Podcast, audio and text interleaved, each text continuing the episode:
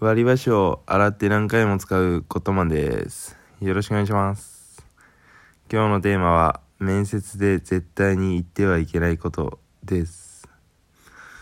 この話は僕が高校1年生の時の話なんですけど、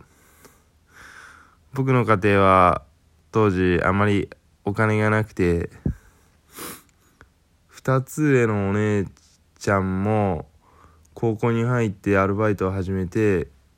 携帯電話を買って自分のお金でで自分で支払ってたんですよ。でそれを見て僕も羨ましくて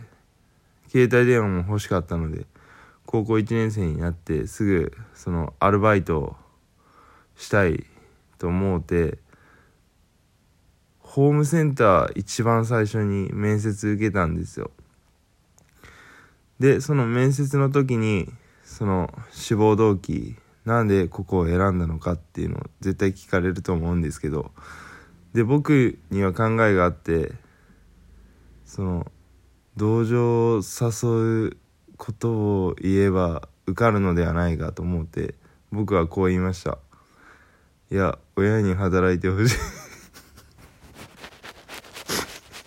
親に働いてほしいって言われましたって言ったんですよ。そしたらあのホームセンターのその人もあこのこの家庭はお金がないのかなと思って。あそしたら雇うてあげようって思うのではないかって思ったんですよ。そしたら落ちました。今日はありがとうございました。